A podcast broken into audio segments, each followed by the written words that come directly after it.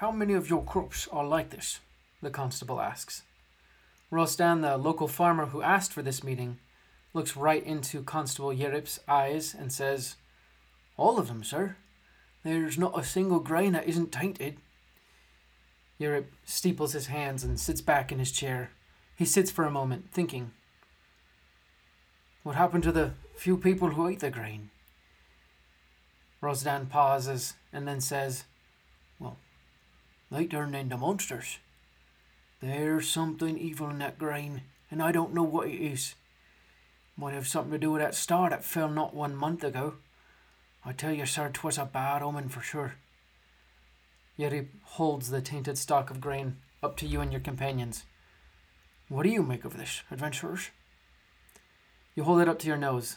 The stock, which would normally have the familiar scent of summer and the harvest, bears a sickly sweet stench that seems to hide something more bitter. The stalk that was once golden is now turned a purplish color. Very faint blue lights can almost be seen within the veins of the plant. You hand it to Beauregard, whose eyes glow for the briefest of seconds. The tainted stalk of grain leaks faint magical energies. This fact does not bode well for the people of this village. I recommend the rest of the tainted crops be burned immediately and not consumed. Other foods must be procured, says Beauregard. Constable Yurip stands and says, Well, that's the problem. We have no other food stores. We must find the source of the taint and destroy it. Actually, that is why I called you adventurers here. Can you please help us rid ourselves of this taint? So, what would you adventurers like to do? Welcome back to the 17th episode of How to Be a Better DM. It's me again, your host, Justin Lewis. Yes, I do in fact have a name. I'm here to help you craft ever better stories for yourselves and for your players as you dungeon master sessions of D&D 5e. I want to thank you guys for coming back week after week. Lately, I've been going through some personal struggles, and I am very grateful for those of you who enjoy the show, even when I don't feel like myself while I'm doing it. You guys are awesome, and you're the real stars of the show. So, all I can say is thanks. Uh, now, let's talk about characters, specifically non player characters.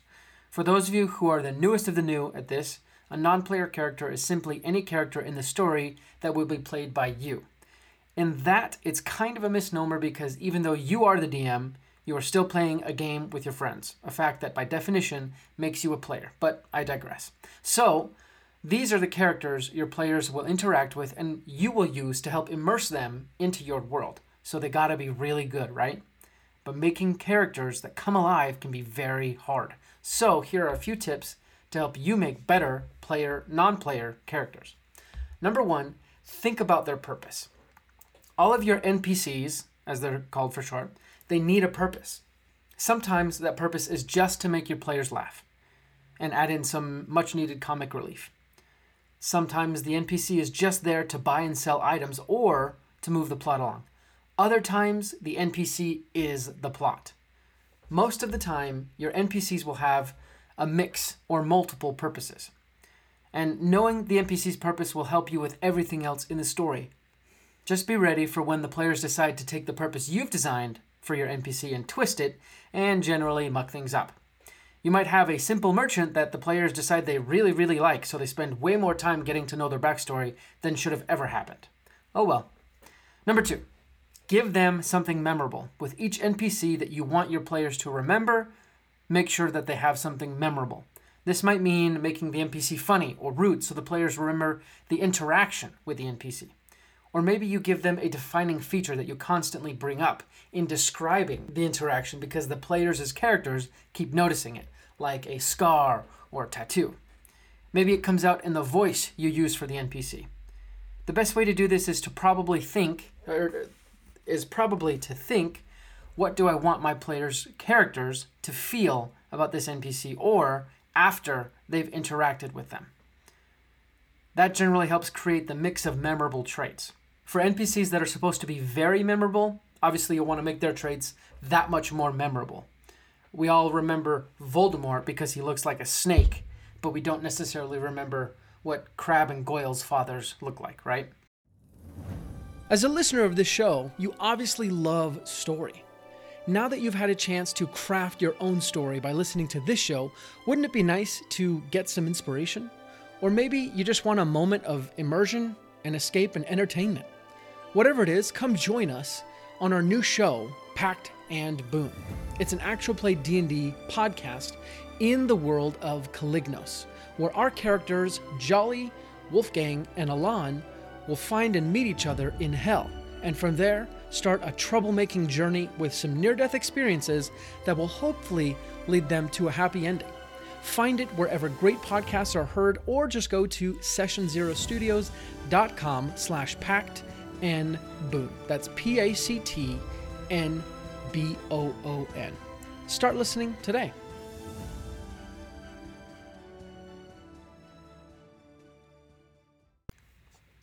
Number three is you need to know what the NPC wants.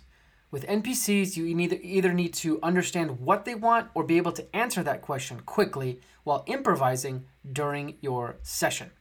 This will help the players know where they stand as well as whether or not incentives align for the NPC and the party.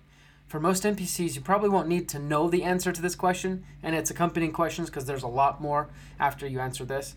Uh, but for those that do, it often helps to write down this info. Number four, don't overwrite your NPCs. I think a mistake I myself fall into often is either fleshing out the NPC completely or not enough. I'm usually either not using enough content that I've created for my NPC because it just doesn't come up, or making stuff up on the spot during the session because I did not anticipate that the NPC would be such a huge part. Therefore, you need to cultivate the skill of understanding how much is enough for any one NPC. I think a good rule of thumb is building out your NPC based on how much screen time they'll have, as if it were a movie. If your NPC is a bit player, don't really worry about uh, don't really worry about fleshing out whether they like beer, mead, wine, or whiskey for their drink. But if the NPC is set to reappear over and over, you'll definitely want to make sure you know what the NPC is doing off screen and why they're doing what they're doing.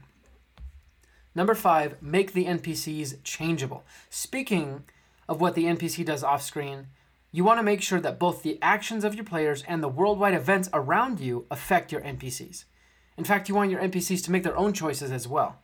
It talks about this in the Dungeon Master's Guide, but as time passes, NPCs should not be static. Things should happen in their lives, and the passing of time should be noted. Maybe they've decided to farm a different crop rather than farming the same crop they've been doing for years, probably because a magical taint has affected their grain and now they need to find and destroy it. Uh, maybe their child has grown and left to join the army. Or perhaps they've decided to close their store. Whatever happens, make sure it doesn't affect your story plot in a negative way, or if it does, make sure there's a concrete reason why. You can't just close an NPC store down just because, even though you might be tempted because you've given the shopkeeper an, avoid- an annoying voice, like I've done. Thanks again for listening to our show.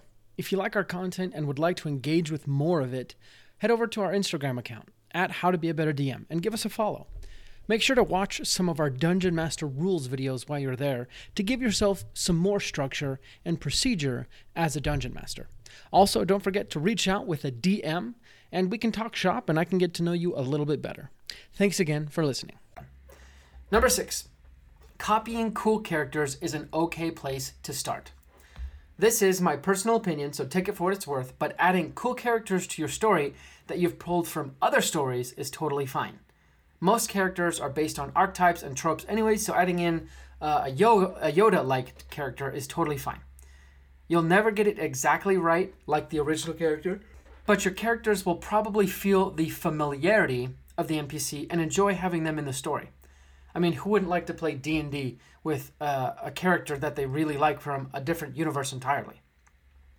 Now, after you start with those transplanted characters, start experimenting and trying new things with them. Maybe instead of just adding that Yoda like character to your campaign, you can make him a combination of Oscar the Grouch from Sesame Street and Yoda, kind of a, a grouchy mentor. When you copy someone else, take the copy and add a twist to make it your own. But remember, don't plagiarize or steal commercial copyrighted property when doing this for money. For home games, though, feel free to play a campaign that features Darth Vader, Harry Potter, and Gandalf. Totally fine. Well, hopefully, these six tips will help you make some awesome characters. I know they've helped me.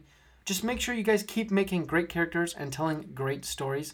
So, in summing up, number one, think about your characters' purpose. Number two, give them something memorable. Number three, know what the character wants. Number four, don't overwrite your NPCs. Number five, make the NPCs changeable and dynamic. Number six, copying cool characters is, in fact, an okay place to start.